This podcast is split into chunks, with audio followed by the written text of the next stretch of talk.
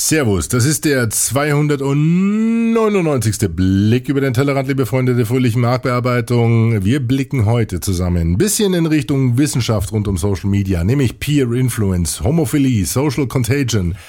Wer beeinflusst eigentlich wen, warum in Social Media? Wie beeinflusst derjenige auch deine Kaufbereitschaft? Wir schauen uns dann auch noch ein paar Shitstorms an, rund um Vodafone, Galileo, McDonalds die sogenannte sommerliche Flatulenz der Lemminge. Und ich hoffe, das interessiert euch alles, denn ihr seid doch alle so gern im Internet unterwegs. Wissen Sie, äh, das Internet, äh, ich bin da nicht so ein Freak, der ständig im Internet rumsurft, ne?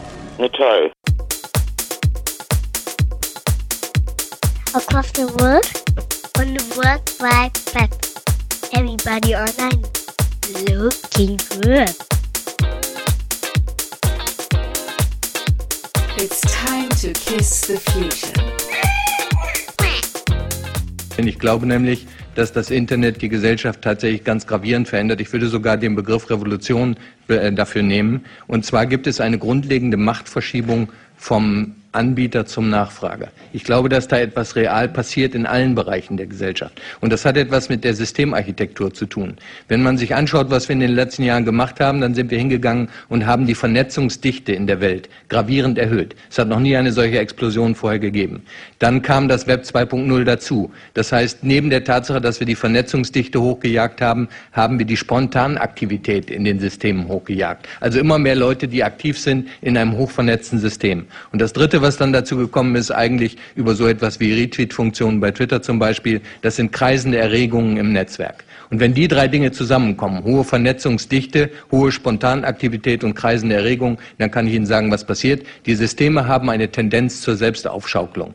Das heißt, sie werden erleben, dass diese Systeme plötzlich mächtig werden, und zwar ohne, dass man vorhersagen kann, wo das ganz genau passiert. Na toll. Und mit diesen wahren Worten von Professor Peter Kruse aus der öffentlichen Sitzung der Enquete-Kommission Internet und digitale Gesellschaft zum Thema Auswirkung der Digitalisierung auf unsere Gesellschaft, bekannt auch aus dem 292. Blick über den Tellerrand, sag ich herzlich willkommen zum 299. Blick auf die Protosphäre, Blogosphäre, Web X0 und User-Generated Schnickschnack. Allen bis auf dem Kollegen im Intro bekannt als Social Media und damit bewegen wir uns heute mal ein bisschen auf das Glatteis der Social Science, der Wissenschaft rund um Social Media. Es gibt da nämlich sehr interessante Studien zum Thema Peer Influence. Äh, Homophilie äh, oder wie es auch heißt, Social Contagion, das ist soziale Ansteckung. Im Kern stecken die Fragen dahinter, wer beeinflusst in Social Media eigentlich wen und warum und wie viel.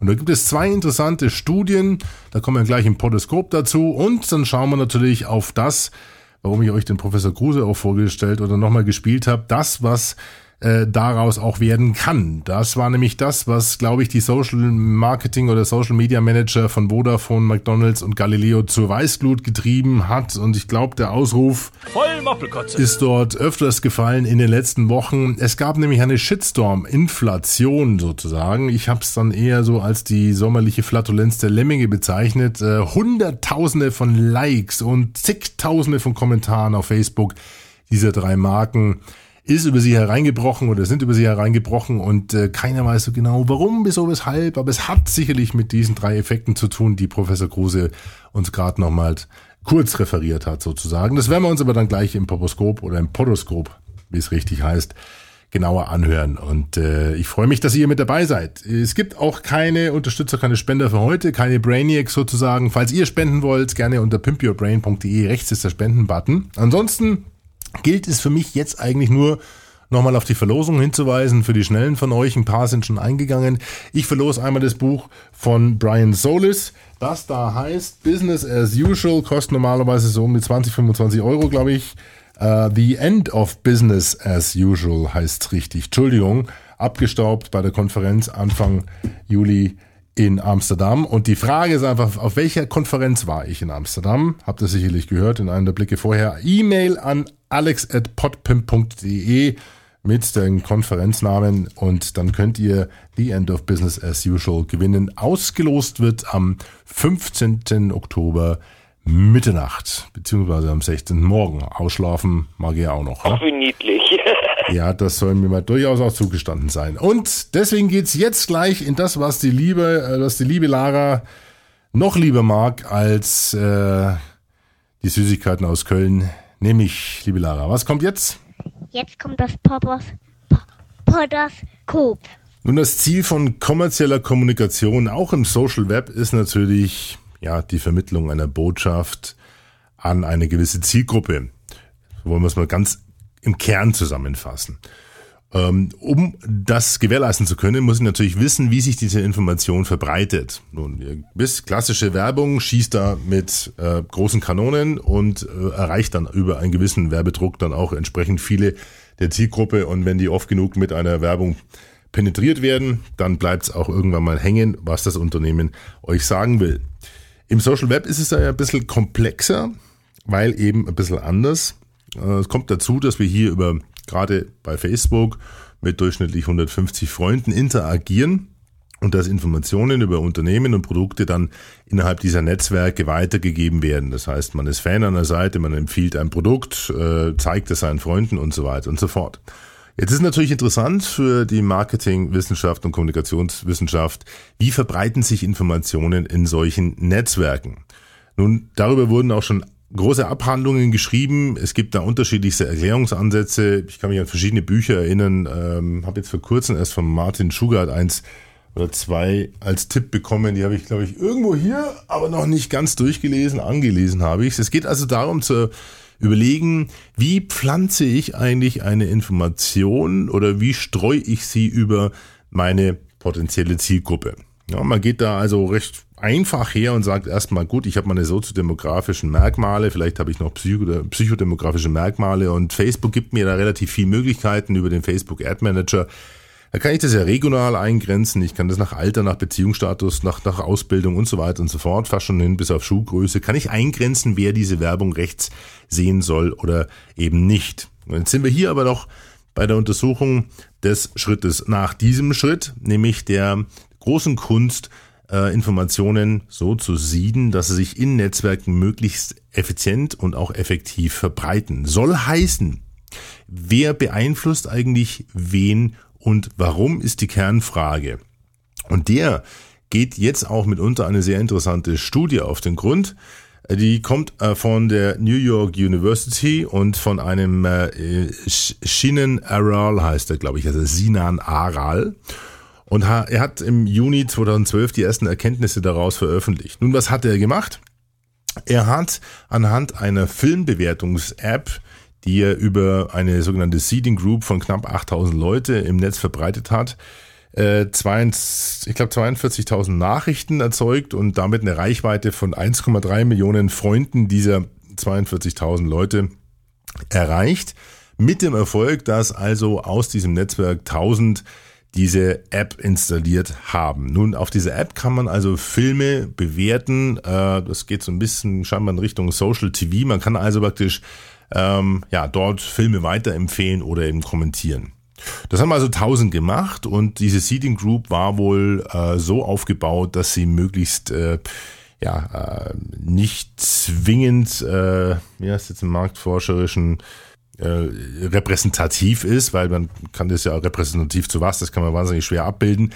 Ähm, aber ich glaube, er hat sich da sehr viel Mühe gegeben, denn er behauptet, okay, wir sind wissenschaftlich die einzig vernünftige, methodisch durchgeführte Untersuchung zu dem Thema und alles andere, was so Cloud und sowas macht, ist nicht wirklich aussagekräftig. Also er hat, wie gesagt, durch diese Seeding Group, äh, es waren genau 7700, 42.000 Nachrichten erzeugt, 1,3 Millionen Leute erreicht und 1000 haben die App installiert. Ich wiederhole mich, ich weiß. Was er äh, damit bezwecken wollte, war aber, er wollte den sogenannten also mit Marktforschungsmethodik bekannten ähm, Homophilie-Bias ausschließen. Das heißt, man hat relativ schnell in solchen Gruppen, wenn man Panels aufbaut, das Phänomen, dass äh, man dieses ja so gleich und gleich gesellt sich gern auch in dieser Gruppe hat. Nun, es sind Beziehungen, die von, von, von, aufgrund von wahrgenommenen oder, oder vermuteten Gemeinsamkeiten oder Ähnlichkeiten entstehen und die will man natürlich da außen vor haben, denn innerhalb dieser Gruppen gleich und gleich vermitteln sich natürlich Informationen eh leichter. Aber ich will ja praktisch eine Abstraktionsebene höher gehen und sagen, okay, ich will eigentlich von diesem Bias oder diesem Bias ähm, rausrechnen und deswegen hat er sich eben für die vorhergehend beschriebene Methodik entschieden. Äh, übrigens für die, die es äh, interessiert, es gibt auch sogenannten, den sogenannten Alias Bias oder den In-Group Bias oder den Identitätsbias. Also könnte man danach googeln. Das sind sehr interessante äh, Seiteneffekte der Marktforschung. Also, gehen wir mal davon aus, er hat das methodisch sauber gemacht an der New York University Stern School of Business und äh, die Ergebnisse sind damit eventuell auch reliabel, valide und gültig, äh, denn auch interessant sind sie natürlich. Ähm, ich will euch das jetzt einfach mal ganz kurz runterbeten. Nun, es geht also um die Beeinflussbarkeit und äh, den Einfluss von Personen. Und da hat sich herausgestellt, dass Männer 50 Prozent einflussreicher sind als Frauen. Dass Frauen Männer mehr beeinflussen als andere Frauen. Dass Ältere Personen einflussreicher sind und weniger beeinflussbar sind und älter, Achtung, haltet euch fest, ist hier bereits 30 plus. Okay, das sind wir auch schon mittendrin. Dass Verheiratete am schwersten zu beeinflussen sind. Dass Singles zu 113 Prozent einflussreicher sind als Verheiratete und sogar 128 Prozent einflussreicher als Personen mit dem Beziehungsstatus. Es ist kompliziert. Also Singles haben da einen hohen Vertrauensvorschuss. Ja, es gibt auch einen sogenannten, auch sehr schön so für das nächste, äh, das nächste Management-Meeting, den sogenannten Influence and Sus äh, ich kann schon nicht aussprechen, Influence and Susceptibility Trade-off. Das heißt, dass Personen, die einflussreicher sind, generell schwerer zu beeinflussen sind und Personen, die leichter zu beeinflussen sind, eh nichts zu sagen haben. Ja, also die haben auch keinen Einfluss. Die sind nicht nur beeinflussbar, sondern haben überhaupt keinen Einfluss, sind also nur noch, haben Lemmingenstatus sozusagen. Und es gibt da noch einen schönen Seiteneffekt. Beeinflusser, also einflussreiche Personen sind überwiegend auch mit anderen einflussreichen Personen vernetzt und daraus ergeben sich dann sogenannte Super Spreaders. Ja, das sind also Information Hubs sozusagen und das ist natürlich die Kunst, genau solche Leute dazu zu bewegen, die eigene Information weiterzuleiten, äh, was natürlich nicht immer gelingt, weil die sind natürlich auch kritisch genug. Also sehr interessante Erkenntnisse dieser Studie von Shinen Aral an der New York University. Wer beeinflusst wen, ähm, warum und das, wie gesagt, basierend auf einer Methodik eines großen Netzwerks an Facebook-Freunden. Wie beeinflussen die sich eigentlich gegenseitig? Und da schauen wir Männer gar nicht mal so schlecht aus. Wie gesagt, Singles haben da den großen super Einflussvorteil scheinbar. Ihr erinnert euch in dem Kontext auch, ähm, ich weiß noch nicht, in welches Kapitel ich dieses Thema schmeiße in unserem kleinen Handbuch für Social Media Brainiacs, aber äh, die zweite Studie äh, zu dem Thema, die ich euch auch schon mal vorgetragen habe. Es ging da um die Smartphones Study und dort ermittelt man ja auch die sogenannte Social Contagion, das heißt die Ansteckung. Ansteckung. Das hat man damals äh, an einem University Campus äh, anhand von Familien gemessen, denen man die Erlaubnis abgerungen hat, äh, auf ihrem äh, Mobiltelefon äh, Apps zu installieren, die ihr komplettes Kommunikationsverhalten mit screenen. Und da hat man eben auch gesehen, dass wir eigentlich mehr mit Leuten oder von Leuten beeinflusst werden, die ja ähnliche Apps installiert haben und denen, mit denen wir viel kommunizieren, als von Leuten, von denen wir denken, dass wir beeinflusst werden, nämlich zum Beispiel der engeren Verwandtschaft oder dem engeren Freundeskreis. Also könnt ihr mal googeln, pimpyourbrain.de Social Contagion oder die Smartphone-Studie, Studie, die also in die gleiche Richtung geht. So, ein bisschen längere Abhandlung, aber ich hoffe, das war interessant. Ich werde euch sicherlich demnächst berichten von dem Buch, äh, dessen Name ich jetzt nicht mehr weiß, weil ich es nicht mehr finde hier in Nymphcastle, aber ähm, das ist äh, auf jeden Fall eine Aufgabe, die ich vor mir habe. Genau. Wer beeinflusst wen? Warum? Jetzt wissen wir es. So, Alex, jetzt mach mal weiter. Jawohl, liebe Lara. Und wir wollen aber ein bisschen bei dem etwas trockenen Thema Social Science bleiben. Der Alex macht nur Blödsinn.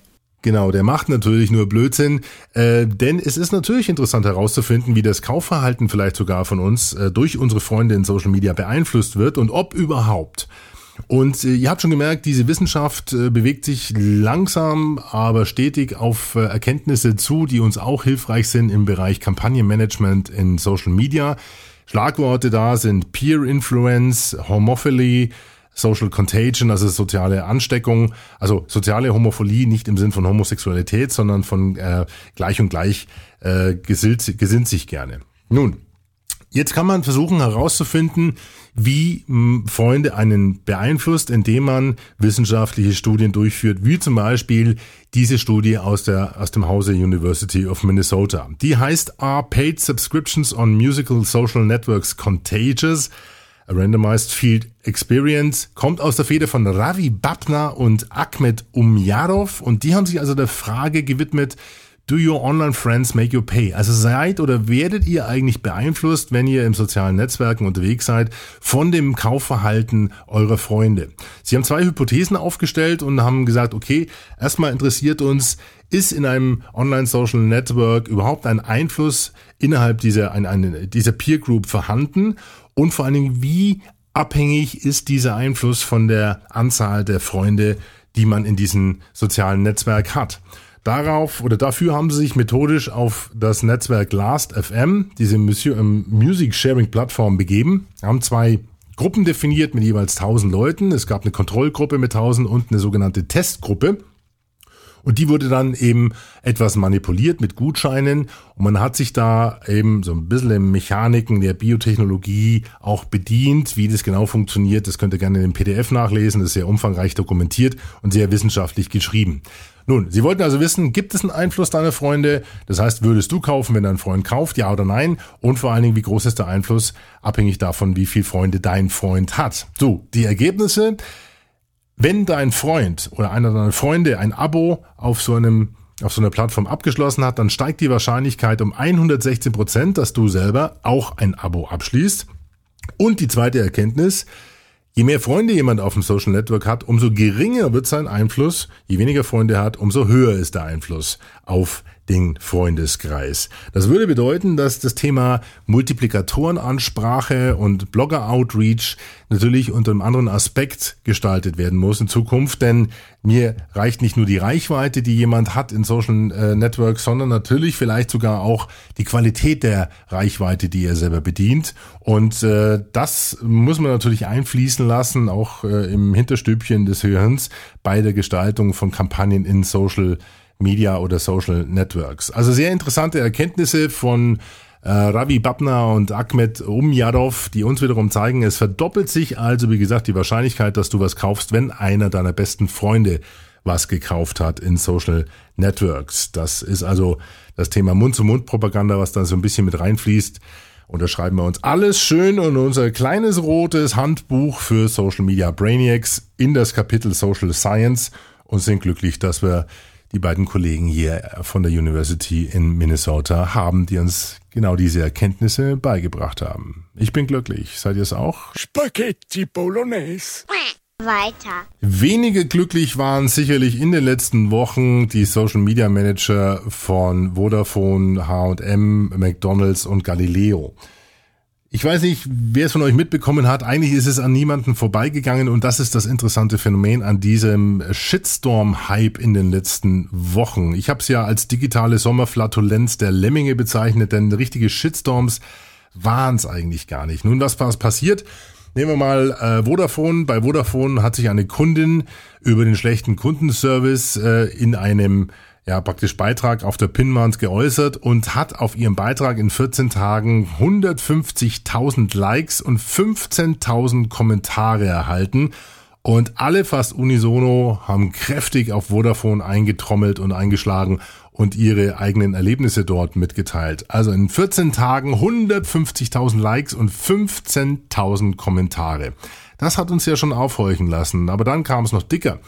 Ein Schüler hat sich auf der Seite, auf der Facebook-Seite von Galileo über die Programmqualität ausgelassen und das äh, ja doch in seinem sehr, sag mal, ethisch breiten Rahmen und äh, hat damit in drei Tagen, Achtung, in drei Tagen 100.000 Likes und über 10.000 Kommentare eingestrichen, die fast unisone auch alle der gleichen Meinung war, dass nämlich die Qualität von Galileo und Privatfernsehen in den Keller geht. Ähm, das war also schon die nächste Steigerung. Dann gab es noch McDonald's und McDonald's hatte eine Preiserhöhung des Cheeseburgers von 1 Euro auf 1,39, glaube ich, durchgezogen. Und da hat sich ein Kevin Carr ausgelassen, hat McDonald's eine ziemliche Schelte auf die Pinnwand geprügelt und hat dafür, Achtung, jetzt in zwei Tagen 82.000 Likes und 7.000 Kommentare bekommen.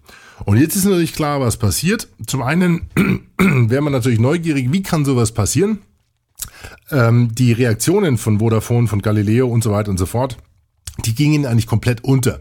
Ja, die haben relativ früh reagiert bei Vodafone. Es gab dann auch eine offizielle Reaktion ein paar Tage später ähm, auf der Pinnwand. Das hat keinen geschert. Also diese Beiträge haben sich im Endeffekt von selbst oder verselbstständigt in Facebook und haben dort also wirklich scheinbar massig an Aufmerksamkeit auf sich gezogen und du konntest dem ganzen Dilemma eigentlich nur noch zuschauen. Also es war gar nicht mehr zu regeln und man konnte, äh, ja, wie es Galileo gemacht hat, eigentlich nur die Reißleine ziehen und diesen Beitrag löschen. Dann haben sie natürlich auf der Pinnwand wiederum Prügel eingesteckt. Also du kannst es den Leuten eigentlich nicht äh, wirklich, äh, ja, nicht wirklich recht machen. Nun ist die Frage aufgetaucht, wie kann das denn passieren? Innerhalb so kurzer Zeit, wie gesagt, in zwei Tagen 82.000 Likes oder in drei Tagen 100.000 Likes bei Galileo und 10.000 Kommentare. Wie kann das denn passieren? Geht das vor allen Dingen mit rechten Dingen zu? Bleibt natürlich nicht aus, dass das Sommerloch gefüllt wird von äh, den klassischen Online-Medien, die das ganze Thema versuchen auch zu analysieren. Es sind dann sogenannte Shitstorm-Forscher aufgetaucht, die das Ganze äh, versucht haben zu begründen und versucht haben zu analysieren. Es kamen erste Agenturen und äh, Versuche zu ergründen, ob dem Ganzen nicht vielleicht sogar irgendwo ein äh, ob das Ganze nicht gepusht wurde, äh, also ein gekünsteltes Hyper-Engagement erzeugt wurde dadurch, dass man Likes gekauft hat und da so die ersten 15 Prozent, also so um die 1500, 2000 Kommentare und Likes gekauft hat und dann hat es diesen Tipping Point erreicht und verselbstständigt sich und äh, wird dann also wirklich zum äh, zur großen Shitstorm-Flatulenz. Ähm, da wurde eine Berliner Marketingagentur verdächtigt, die würde das Ganze äh, angeschoben haben. Ich glaube, äh, was We We We Shit the Storm heißt deren deren ähm, oder Mitarbeiter der Agentur hat eine Facebook-Seite aufgemacht, die hieß äh, We Shit the Storm. Äh, die haben sich dann so ein Bekennerschreiben, glaube ich, dazu bekannt und so weiter und so fort. Also wird sich jetzt ganz groß drum gekümmert, wie kann das denn passieren, dass auf einmal wirklich die Massen innerhalb von kürzester Zeit solche Themen weiterleiten und äh, dieses Feld besetzen und einem das Leben als Social Media Manager schwer machen. Es ist noch nicht ganz durchgekaut. Ähm, unisono ist man sich eigentlich der äh, ist mir der Meinung, das kann nicht wirklich ähm, aktiv angeschoben werden durch gekaufte Likes. Zum einen geht das nicht wirklich, Likes zu kaufen.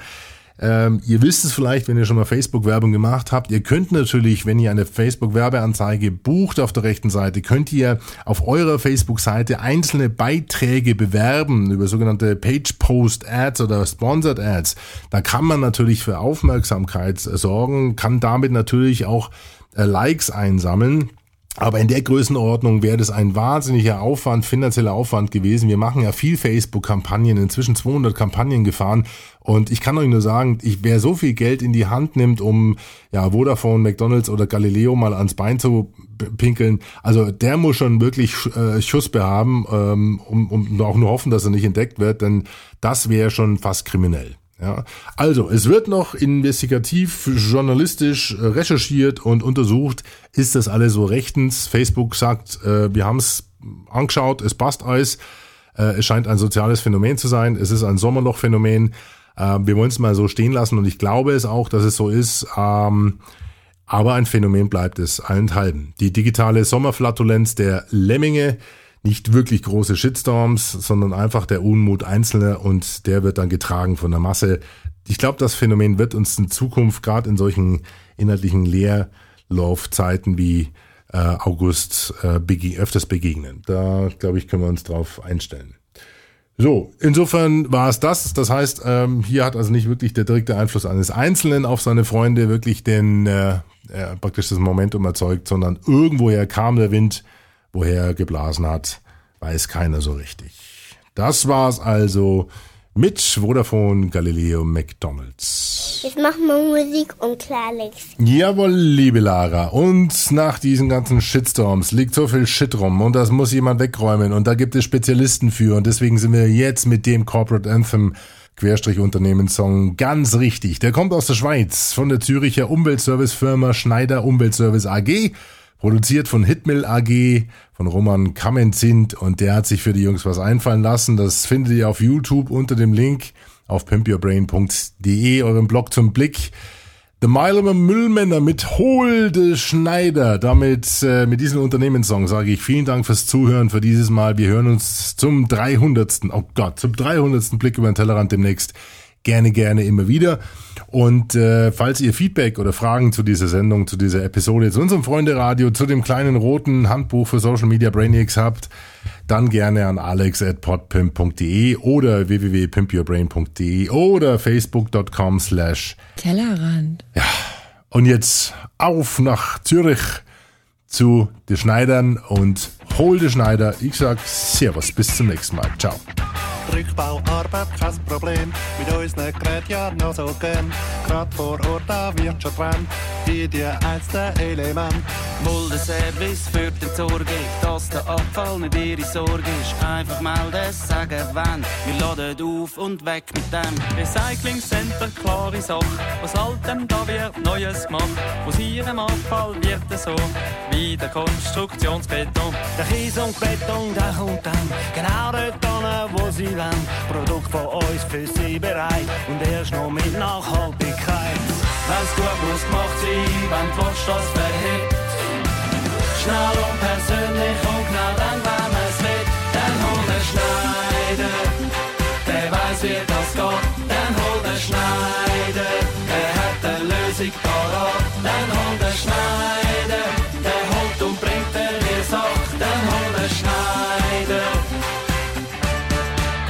wie das geht. Kranservice natürlich gern. Für uns ein Fuhrpark kein Problem. Wir liefern da und holen ab, was bei ihnen gerade ansteht. Sammelt den Stoff jeden Fall, wenn sie wollen und überall. Kehricht, Altglas und Papier, Karton, Sperrgut, gross und klein. Wenn's gut muss, macht sie, wenn die Post das verhebt. Schnell und persönlich und genau dann, wenn es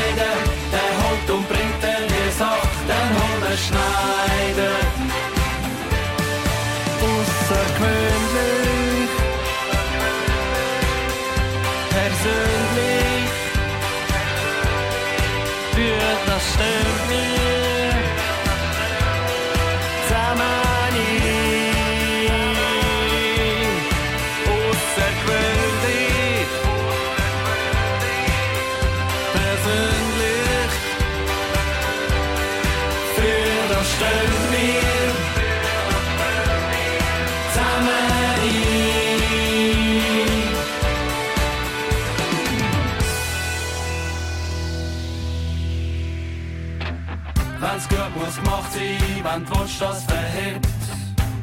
Schnell und persönlich und genau dann, wenn es will.